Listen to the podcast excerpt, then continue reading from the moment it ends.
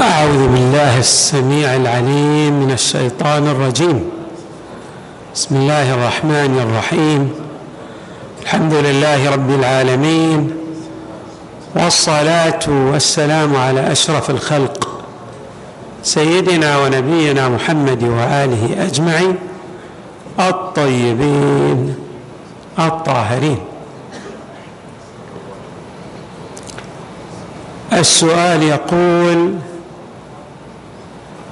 ما هي الأولويات بالنسبة للمؤمن في الحياة الدنيا؟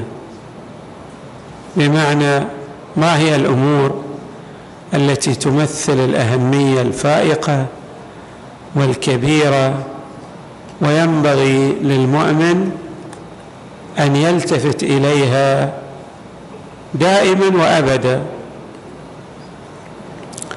طبعا هذا السؤال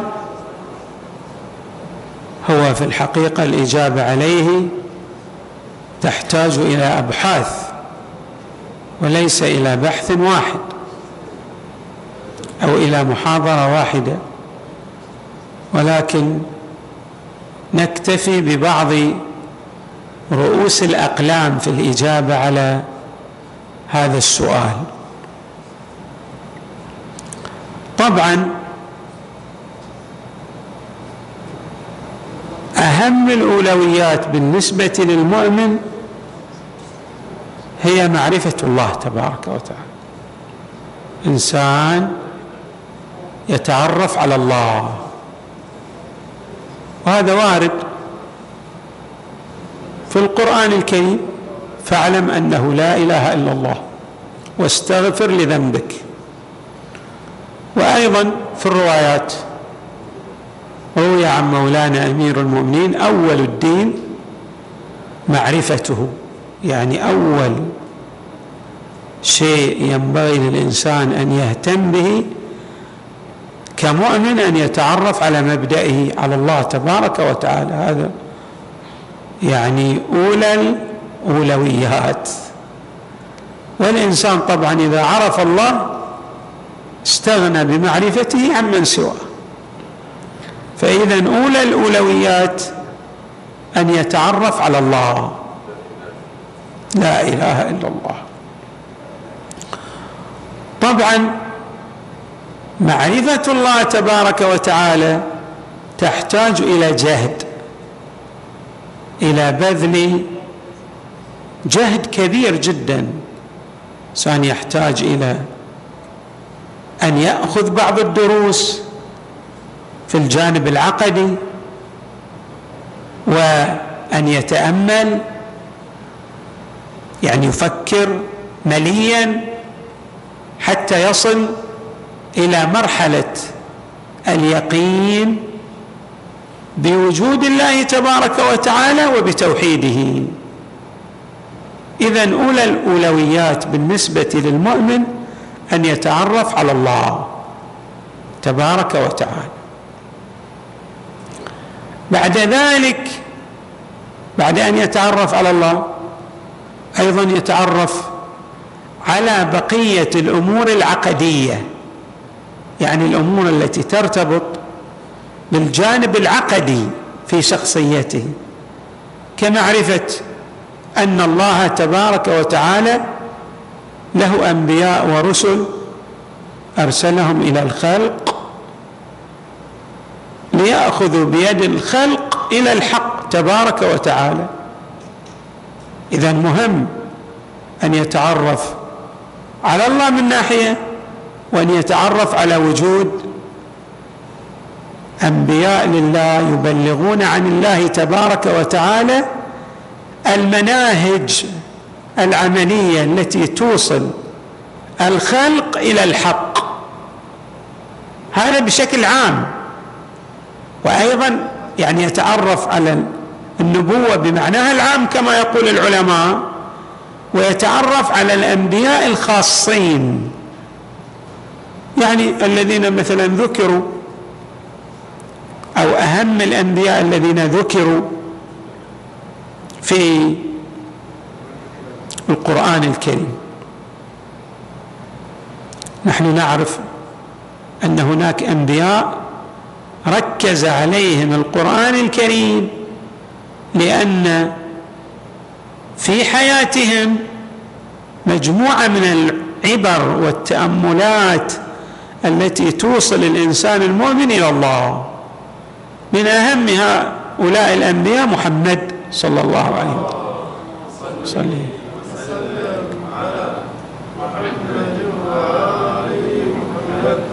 ويأتي من بعده طبعا إبراهيم وموسى وعيسى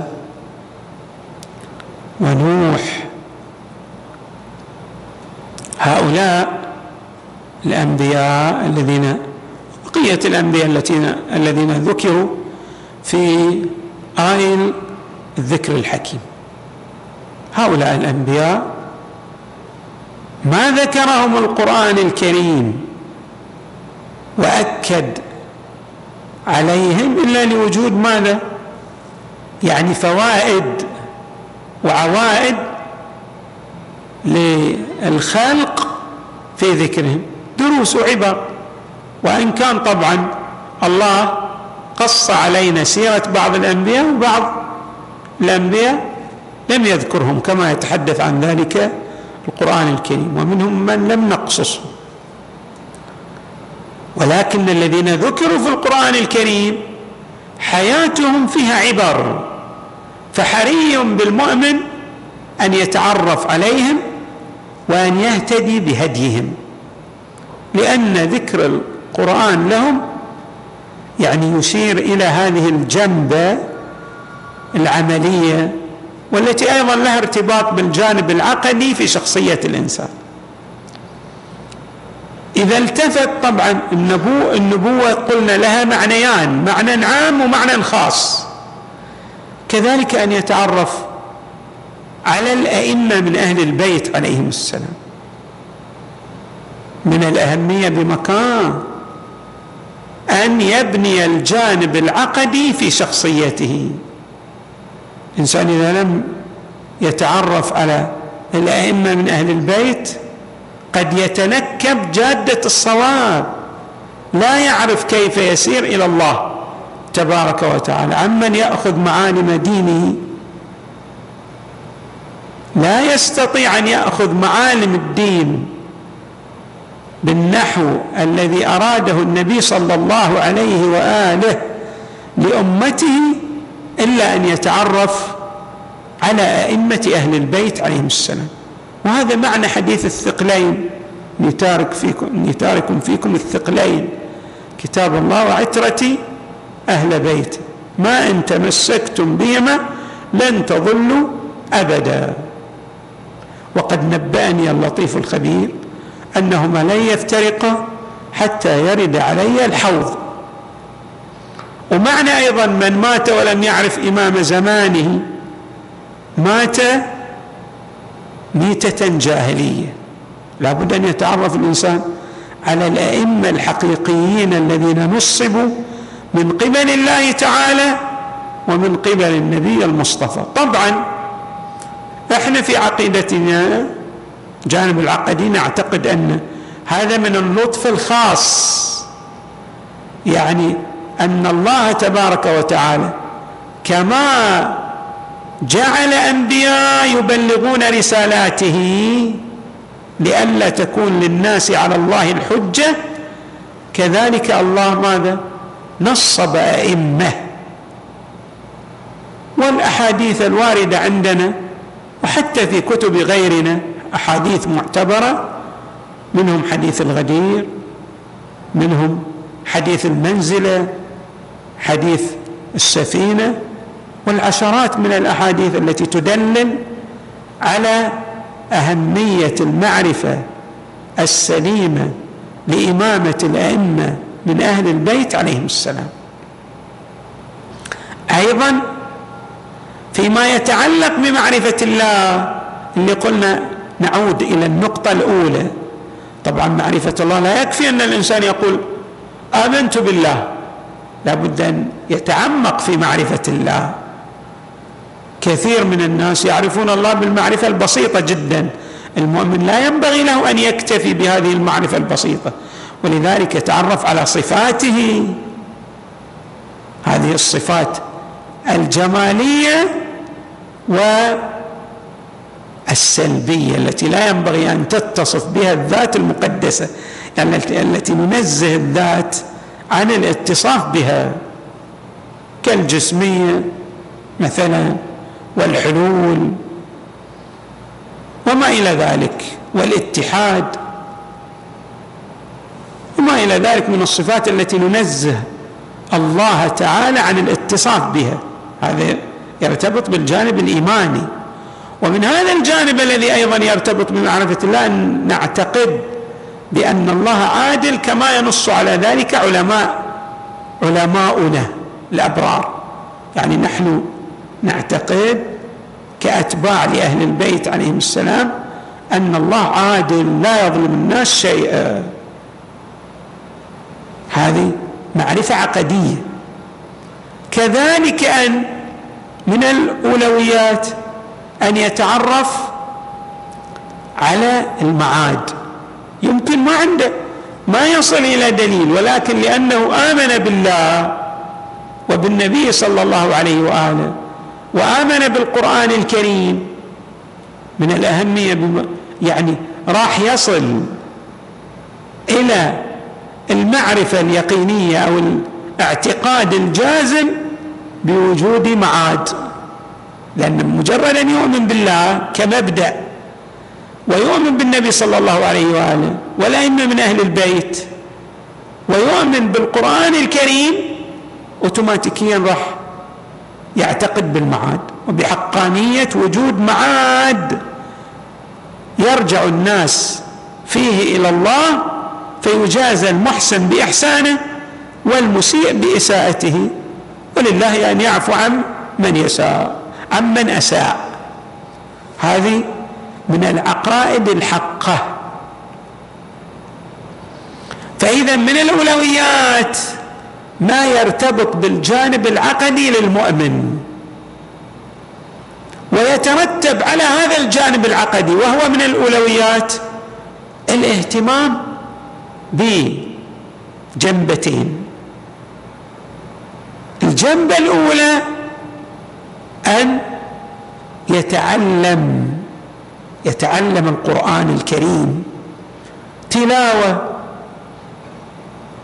ليس فقط تلاوة بالشكل الصحيح وإنما يتعرف على معاني القرآن الكريم. إذا كان عنده أهلية لذلك ما عنده أهلية على الأقل يتعرف على تلاوة القرآن الكريم يبدأ يقرأ القرآن الكريم.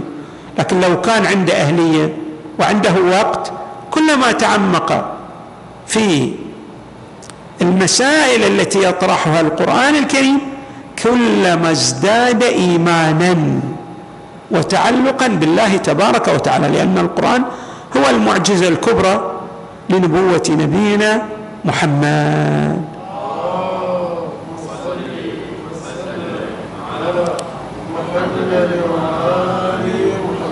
الجنبه الثانية أن يولي اهتماما بمعرفة الأحكام الشرعية.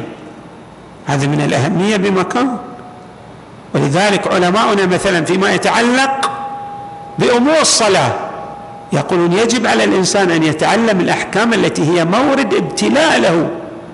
وهذا ليس فقط في صلاته أو في صومه بل أيضا في حجه. طبعا لا يحتاج الإنسان أن يكون أن يوصل نفسه إلى مرتبة من الفقاهة ولكن يتعلم الأحكام الابتلائية التي يكثر الابتلاء بها. هذا من الأهمية بمكان ومن الأولويات على المؤمن. تجي طبعا كل هذا يرتبط بالجانب العقدي وأيضا بمعناه العام اللي يرتبط بالجنب العملي أيضا في العقائد. بمعنى أنه كلما تعمق في القرآن كلما ازداد ايمانا. يعني إيمانه يتعمق. الجنبه الأخرى التي ينبغي أن يلتفت إليها وهي من الأولوية من الأولوية بمكان. أنه يبني نفسه. إيش معنى يبني نفسه؟ الروايات ذكرت أن هذه تربية النفس تحتاج إلى جهاد وأسمت الروايات ذلك بالجهاد الأكبر. في بعض الروايات أن النبي صلى الله عليه وآله بعدما رجع قوم من إحدى الغزوات سألوا النبي صلى الله عليه وآله. والنبي قال لهم رجعتم من الجهاد الأصغر وبقي عليكم الجهاد الأكبر. بمعنى أن الرواية تسمي جهاد النفس بالجهاد الأكبر. فالمؤمن حري به أن يشتغل بجهاد نفسه أن يهذب نفسه. طوال حياته. هذا من الأولويات للمؤمن. ومعنى ذلك يترتب على جهاد النفس أن أنه يصبح على خلق كريم. تشوفون لمزيد اهتمامنا بهذا الجانب ولارتباطنا بأهل البيت عليهم السلام مدرسة أهل البيت فيها تميز.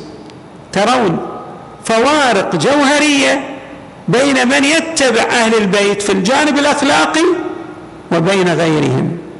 بمعنى أن غيرهم عندهم من الفظاظة والغلظة والظلم لغيره ما لا يعد ولا يحصى.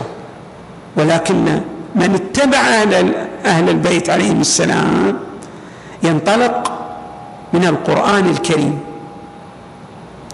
لا يظلم الناس. ولا يتعامل بتلك الفظاظة والقسوة.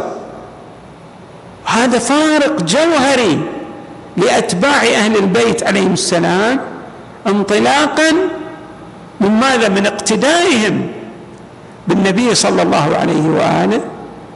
الله ماذا يصف النبي؟ ولو كنت فظا غليظ القلب لانفضوا من حولك. ما في عنده الغلظة. أبدا النبي تجد السماحة والأريحية وأكثر الناس اتبعوا النبي صلى الله عليه وآله لمكارم أخلاقه. وهذا الذي يدعى أن يعني جئتكم بالسيف أو كذا كما يقولون هذا كله افتراع على الإسلام. الإسلام انتشر بمكارم الأخلاق كما يتحدث عن ذلك القرآن. نعم الإسلام كبقية الأديان السماوية. يتيح للمسلم أن يدافع عن نفسه. هذا لا إشكال فيه.